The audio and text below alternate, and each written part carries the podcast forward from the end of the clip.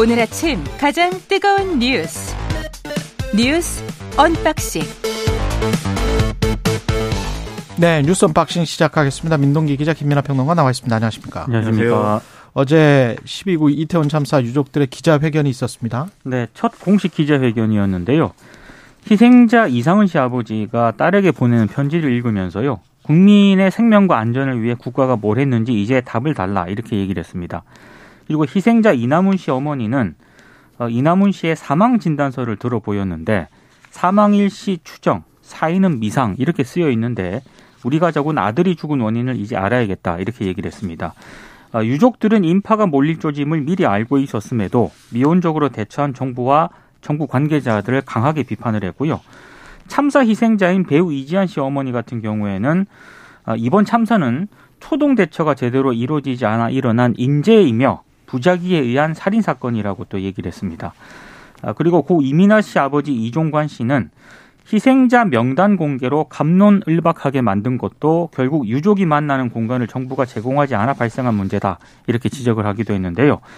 어제 참사 희생자 34명의 유족들은 어, 대통령의 공식적인 사과 그리고 부실 대응 책임자 조사와 문책 진상 책임 규명 과정에 피해자를 동참을 시킬 것 그리고 유족 및 생존자 간 소통기회 마련 희생자 추모 시설 마련 참사의 정부 책임 공식 발표 이렇게 여섯 가지를 정부에 요구를 했습니다. 유족들이 자신의 목소리로 정부에 요구를 한 것이기 때문에 정부 입장에서는 충분히 이제 전향적으로 이러한 유족들의 요구를 받아들이는 방안을 여러 가지로 이제 강구해야 될 걸로 보이고요. 이렇게 유족들이 같이 모일 수 있게 하고 서로 정부 대응에 대해서 어떤 점에 있어서 부족했는지 설명할 수 있게 하고 또 거기에 대해서 정부가 납득할 만한 어떤 설명을 하고 이런 과정이 있어야 이 참사에 대한 어떤 국민적인 극복 내지는 치유 이런 것들이 되는 것인데 그동안 정부가 이 부분에 있어서는 충분한 역할을 하지 못했던 것 같아요. 행안부 장관은 유족들 연락처도 없다 이렇게 얘기를 하고 그리고 또 분향소 설치나 이런 일련의 이제 추모 기간 동안의 추모 과정에도 이 유가족들의 어떤 의사나 이런 것들이 얼마나 반영됐던 것인지도 이 기자회견을 통해서 의문이 이제 생기는 그런 부분들이 있기 때문에 이렇게 유가족들의 목소리를 정부가 뭐 다른 방식으로 받아들이거나 과거처럼 이렇게 좀 뭐 적대적으로 받아들이지 말고 어, 좀 원하는 것들이 이루어질 수 있도록 좀 대책을 마련해 줬으면 좋겠습니다. 이 정치권 여야 반응은 어떻습니까? 일단 민주당 같은 경우에는 송구하다는 입장을 내놓으면서요. 박헌근 민주당 원내대표가 국회가 국정조사를 더는 미뤄서는 안 된다 이런 입장을 내놓았습니다. 그리고 이정미 정의당 대표 같은 경우에는 우리 모두가 죄인이다. 유가족 요청 사항들은 책임 있는 정부라면 당연히 취했어야 할 일들이다 이렇게 얘기를 하기도 했습니다. 국민의힘은 공식적인 입장은 내지 않았고요. 다만 일부 의원들이 유족 기자회견은 민변에서 유족과 접촉해서 한 것이다 이런 입장을 밝히기도 했는데 지금 국정조사를 두고 여야가 온도차가 상당히 좀 있지 않습니까? 예. 민주당이 어제 국정조사와 관련해서 24일 국회 본회의에서 국정조사 계획서를 채택을 해야 된다 이런 입장을 밝히면서도 만약에 국민의힘이 국정조사 특위 명단을 제출하면 예산안 처리 이후에 국정조사를 실시할 수 있다. 이렇게 입장을 밝혔습니다. 그러니까 수정안을 좀 제시를 한 셈인데요. 여기에 대해서 주호영 국민의힘 원내대표는 일단 민주당이 제안한 최종안을 받아본 다음에 오늘 의원총회에서 결정을 하겠다. 이렇게 입장을 내놓았습니다. 그러니까 지금 주호영 원내대표 좀 국정조사 관련돼서는 곤란한 처지인데 앞서 이제 말씀 전해 주신 뉴스에 보면은 이 유족들도 유가족들도 이 수사와 국정조사 병행됐으면 좋겠다라는 입장이거든요. 그렇습니다. 이분들의 경우에도 그렇기 때문에 국정조사가 진행이 잘 되는 게 필요한데 일단 이 21일 월요일 날 국민의힘은 오전에 의원총회를 열어가지고 수사가 먼저다. 아, 국정조사는 그 이후에 뭐 수사가 미진하면은 얘기를 하자라고 의견을 모은 상황이었습니다. 근데 그날 이제 김진표 국회의장 중재로 양당 원내대표가 협의를 했는데 거기서 주호영 원내대표가 좀 이 의원총회에서 결정한 것과 약간 결이 다른 듯한 언급을 했어요. 그게 뭐냐면 일단 예산안을 처리를 하고 그리고 나서 좀 이렇게 일정을 봐서 국정조사를 실시할 수 있는 방안으로 당 소속 의원들을 설득해 보겠다라는 취지의 얘기를 기자들에게 했거든요. 근데 거기에 대해서 민주당은 그 지금까지의 입장과는 달리 좀 전향적인 부분이 있는 걸로 봐서 이게 시간 끌기가 아니다라면은 우리도 그러한 점에 있어서는 한번 어 논의를 해보겠다. 그러니까 좀 일종의 약간 돌파구가 열린 듯한 그런 음. 상황이었습니다. 예. 근데 이 주호영 원내대표가 여전히 이제 그 얘기를 하고 있는 과정인데 국민의힘 의원들이 설득이 됐느냐 그렇진 않은 상황이에요. 그러니까 민주당은 한번 설득을 해봐라라고 약간 여지를 두면서도 이게 일방적으로 뭐 시간 끌기에 끌려가는 듯한 모양새는 되지 않기 위해서 일단은 국정조사 계획서를 처리하는 방향으로는 일단 가고 있는 건데 근데 중간에 계획서를 처리를 뭐 하는 과정에 과정을 밟더라도 중간에 내용을 수정하거나 뭐 이럴 수도 있는 것이지 않습니까? 예. 그러니까 일종의 이제 개문 발차를 하겠다라는 게 민주당 입장인 거고 오늘 뭐 일단은 어 국민의힘에서 의원총회를 해서 이 음. 민주당과의 그동안의 조영 원내대표 간의 대화에 대해서 판단을 할 것 같아요. 근데 오늘 전향, 23일이죠. 그렇죠. 예. 전향적인 판단이 있었으면 좋겠고 수사가 수사를 하고 있기 때문에 절대 국정조사를 할 수 없다. 뭐 이렇게 하는 반응을 재확인하지는 말았으면 하는 바람입니다. 예. 그리고 검찰이 이재명 더불어민주당 당대표에 대한 수사를 공식화했습니다. 네. 그러니까 서울중앙지검 관계자가 어제 기자들과 얘기를 하면서요. 이렇게 얘기를 했습니다.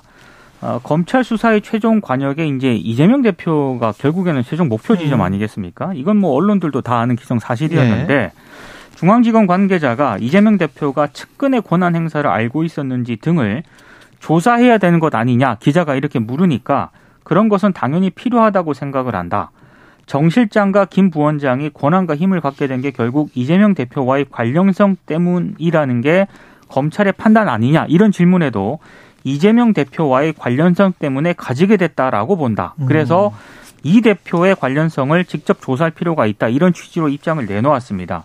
그러니까 검찰 관계자가 직접 이렇게 언급을 했기 때문에 아직 뭐 이재명 대표를 이 사건의 공범으로 검찰이 단정을 하지는 않고 있습니다만 예. 결국에는 이재명 대표의 피의자 전환은 좀 시간 문제 아니냐 이런 좀 전망이 나오고 있고요. 어, 사실상 공식화를 했기 때문에 이재명 대표에 대한 출석 통보는 물론이고 강제 수사 시도까지 이어, 이어질 공산이 크다는 그런 전망이 나오고 있습니다. 어제 또 검찰이 경기도청을 또 압수수색을 했거든요. 이것도 이재명 대표와 정진상 실장과의 관련성을 찾기 위한 그런 어, 작업의 일환 아니냐 이런 분석이 나오고 있는데 왜냐하면 2018년도부터 지난해까지 이 정진상 실장이 경기지사 비서실 정책실장으로 재직을 했습니다. 예. 그래서 아무래도 이재명 대표와 이메일을 좀 많이 주고받지 않았겠느냐. 그래서 이 그랬겠죠. 이메일을 네. 확보하기 위한 그런 압수수색이라는 게 언론들의 분석입니다.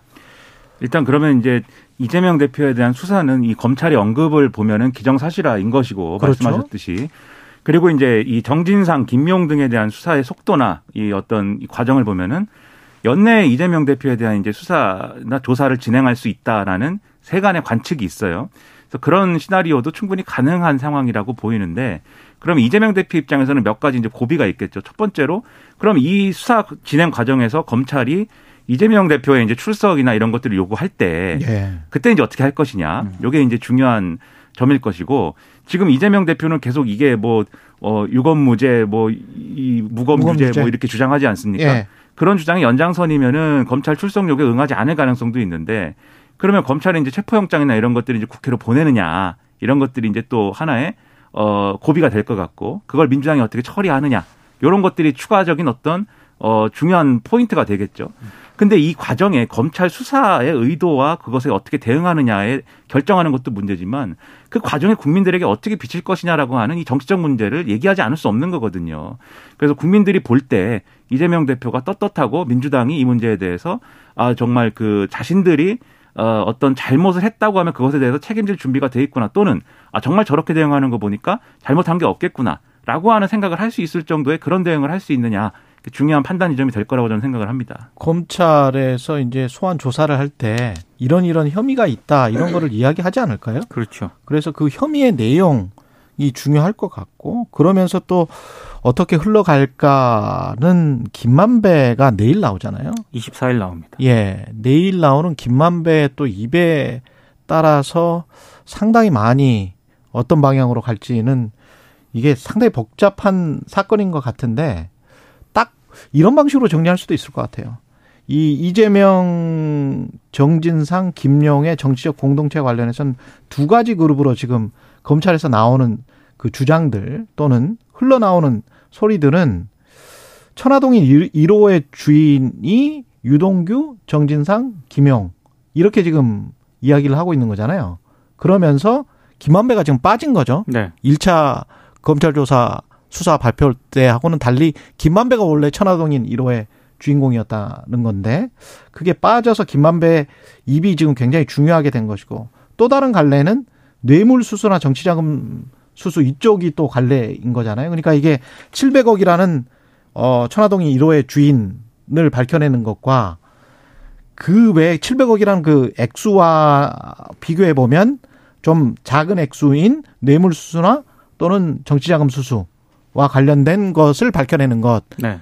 그 두 가지를 다 밝혀내든지 아니면 한 가지만 밝혀내도 치명타인 거죠. 그렇습니다. 예. 그러니까 이게 아마 이런 구조일 것 같아요. 일- 음. 첫째 이재명 대표 입장에서 첫 번째 관문은 대장동 개발 사업과 관련된 배임 혐의입니다. 그래가지고 이것이 입증되느냐가 1차적인 관문일 것 같고 그 요거는. 이제 예, 음. 요거는 이제 말씀하신 700억이나 이런 문제하고는 이제 별개의 문제이기 때문에 예. 검찰 입장에서는 요거부터 이제 형성할 것 같고 음. 그 다음이 이제 지금 말씀하신 천화동인 1호의 뭐 실소유주의 논란인데 지금 김만배 씨가 남욱 변호사 등에게 했다는 여러 가지 얘기 중에 이 확인이 된 거는 뭐 김만배 씨의 소유인 건 맞는데 천화동인 1호가 그런데 그 중에 김용, 유동규, 그 다음에 정진상의 지분이 있는 거다. 그리고 요 지분에 해당하는 액수, 그게 이제 뭐 480몇 억이라고 하는 그 액수는 결국 이 이건 이제 검찰의 그림이죠. 음. 이 주장이라고 하기에는 어떤 그림입니다.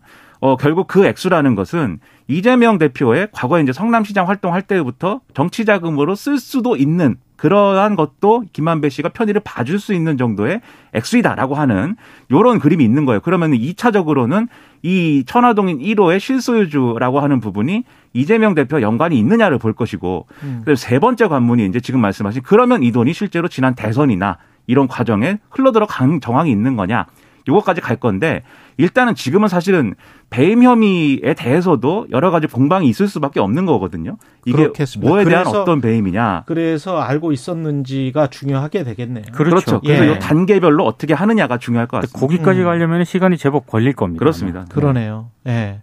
그 돈도 돈이지만 그 이거를 알고 있었는지 그다음에 제대로 본인의 시장으로서 지사로서의 역할을 수행했는지 이 부분을 그것도 이제 죄가 될- 된다면 될 수가 있는 거니까. 검찰의 아마 최종 예. 목표는 그 부분인 것 같고요. 그럴 수 예, 있겠습니다. 그 부분으로 예. 가기 전까지는 음. 흔히 말하는 그 대장동 일당이라고 언론들이 이제 명명을 하지 않았습니까? 예.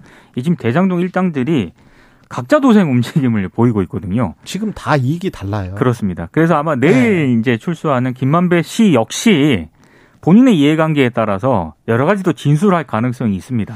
그러니까 어제도 말씀드렸습니다만 남욱 변호사가 지금 이제 재판 중에 한 여러 가지 발언들은 지금 뭐 김순환 전 검찰총장 이야기도 하고 맞습니다. 그렇습니다. 예. 예. 이게 대부분은 김만배 씨로부터 들었다. 또는 맞아요. 유동규 씨로부터 들었다. 요거거든요. 근데 또 유동규 씨로부터 들었다는 얘기의 상당 부분은 김만배 씨와 관련된 얘기예요. 맞습니다. 그러니까 맞아요. 김만배 씨가 어떤 입장을 표명하느냐가 중요하고 그다음에 김만배 씨가 이제 진실을 얘기해야겠죠. 당연히. 이거 뭐 거짓말을 해야 되는 건 아닌데. 그 링커 정관계 링커는 지금 김만배로 보입니다. 음. 그렇죠. 예. 이- 그 그런데 진실을 얘기해야 되는데 이미 근데 김만배 씨가 문제가 뭐냐면 지금 남욱 변호사 등 대장동 일당들에게 얘기한 진실이 버전이 여러 가지가 있어요. 그러면 이 이것 중에 뭐가 진실이다라고 얘기하는 거는 사실 김만배 씨의 어떤 심증에 달린 부분이 심경에 달린 부분이 분명히 있거든요. 음. 그래서 이런 것들이 수사에 어떻게 반영되느냐 이 부분을 봐야 될 것 같고 김수남 전 촌장 총장 얘기는 이제 재판 과정에 검사가 남욱 변호사한테 물어본 거지 않습니까? 예. 김수남 전 촌장이 대장동 개발이나 이런 논의할 때 어떤 역할이었느냐에 대해서 논의를 한 건데 이게 또 지금 검찰이 주되게 수사하고 있는 대장동 일당들에 대한 혐의하고 그다음에 55 클럽이라고 하는 요 부분하고의 어떤 공통부모 같은 지금 부분이 지금 생긴 거예요. 그 요거에 대해서 검찰이 김수남 총장과 관련돼서 전 총장과 관련돼서 이55 클럽이라는 부분에 대해서는 좀 비껴가면서 그 부분은 또 이 대장동 일당에 대한 수사에만 또 이 집중을 한다라고 하면 좀 얘기가 이상해지지 않습니까? 결론적으로 이것도 55 클럽에 대한 수사로 가야 된다 이런 얘기로 갈 수밖에 없겠죠. 예. 대통령실이 김건희 여사 사진에 그러니까 캄보디아에서 찍은 그 아픈 아이 안고 있는 그 사진에 조명을 썼다라는 의혹을 제기한 민주당 장경태 의원을 고발했습니다. 형사 고발했습니다. 허위사실 유포 혐의인데요. 아, 형사 고발? 네. 일단 대통령실이 특정인을 형사 고발한 것 자체가 정부 출범 윤석열 정부 청부 출범 이후 처음이고요. 국회의원을 상대로 법적 조치를 취한 것 동안 굉장히 이례적이다라는 평- 평가가 나오고 있습니다. 세 가지 이유를 들었거든요. 첫 번째는 이 장경태 최고위원이 가짜 뉴스를 공당의 권위 있는 회의에서 퍼뜨렸다. 두 번째는 조명이 없었다고 계속 설명을 했는데도 허위 사실을 계속 부각을 했다. 세 번째는 외교, 국익을 침해하고 국민 권익에 손해를 끼쳤다. 이게 이제 대통령실의 입장입니다. 아, 일각에서는 좀 국면 전환을 위해서 대통령실이 이례적으로 좀 강경 조치를 취한 것 아니냐 이런 분석도 나오고 있습니다. 지금 왜냐하면 뭐 MBC 전용기 탑승 배제라든가 또 출근길 문답 중단 이것 때문에 언론과 굉장히 대척점에 서 있지 않습니까? 이제 이런 상황에서 어, 장경태 최고위원 같은 경우에는 뭐 조명 동원이라든가 컨셉 촬영 주장을 나름대로는 좀 음. 근거가 약한 것으로 대통령실이 판단을 하고 이건 좀 강경하게 좀 대처를 해도 되지, 되겠다 이런 판단을 한 것으로 보이는데요. 일단 장경태 의원 같은 경우에는 본인은 허위 사실을 유포한 게 없다. 다만 뭐 기분 모욕죄라든가 기분 나쁨죄 정도는 될 수 있겠다라는 입장을 밝혔고 아동의 빈곤과 아픔을 홍보 수단으로 활용한 빈곤 포르, 포르노 를 찍은 건 맞다라는 입장을 계속 고수를 하고 있습니다. 민주당은 일단 고발 철회를 촉구한 상황입니다. 이게 전 두 가지를 얘기하고 싶은데 첫째로 이제 장경태 최고위원이 주장한 뭐 조명 얘기는 제가 볼 때는 그렇게 중요한 근거도 아니고 그게 조명이 있으면은 이 사진이 뭐 이 가짜 사진이 되고 조명이 없으면은 진짜 사진이 되고 그런 것도 아니거든요. 중요하지 않은 얘기입니다. 근데 그거를 이게 근거가 없이 이제 주장을 한다든지 근거가 없는 것으로 판단되었을 때는 철회하고 뭐 이런 거 있어야 되는데 민주당이 전반적으로 기승전 김건희 이 공격을 너무 많이 해가지고 이 부분이 이제 국민들 보기에는 좀 너무하다라 싶은 부분이 분명히 있거든요. 그래서 그 부분에 있어서 이게 맞냐 한번 돌아봐야 될 것 같고 그럼에도 어쨌든 윤리적인 문제는 따져봐야 돼요. 김건희 여사 그 사진이 그렇죠. 맥락이 맞냐 그게 이거 따져봐야 되는데 대상화? 예. 그렇죠. 네. 그럼 여기에 대해서 이게 두 번째 얘기인데 여기에 대해서 제가 볼 때 대통령실이 반응하는 어떤 모범 해답 같은 반응은 이게 결국은 김건희 여사가 일정을 공개적으로 수행을 하고 거기에 언론의 피드백이나 이런 것들을 수용하면서 공적으로 업무를 수행하는 과정이었으면은 나오지 않았을 불필요한 논란이거든요. 그럼 앞으로는 그런 방향으로 우리가 김건희 여사의 일정이나 이런 아젠다와 관련돼서는 지금까지 지금까지 비공개로 하고 사진을 일방적으로 이- 이렇게 주는 그런 방법이 아니고 음. 언론과 함께하는 그런 일정으로 공식적으로 제2부속실 설치해서 하겠다 이렇게 하면 되는 거예요. 근데 이거를 야당의 이 지도부의 일원을 법적으로 고발해 가지고 이걸 해결하겠다라는 생각은 제가 볼 때는 아주 악수거든요. 어떤 실익이 있는지 의문이다라고 생각을 합니다. 예, 뉴스 언박싱 민동기 기자 김민아 평론가였습니다. 고맙습니다. 고맙습니다. 고맙습니다. KBS 1라디오 최경영의 최강시사 듣고 계신 지금 시각 7시 40분입니다.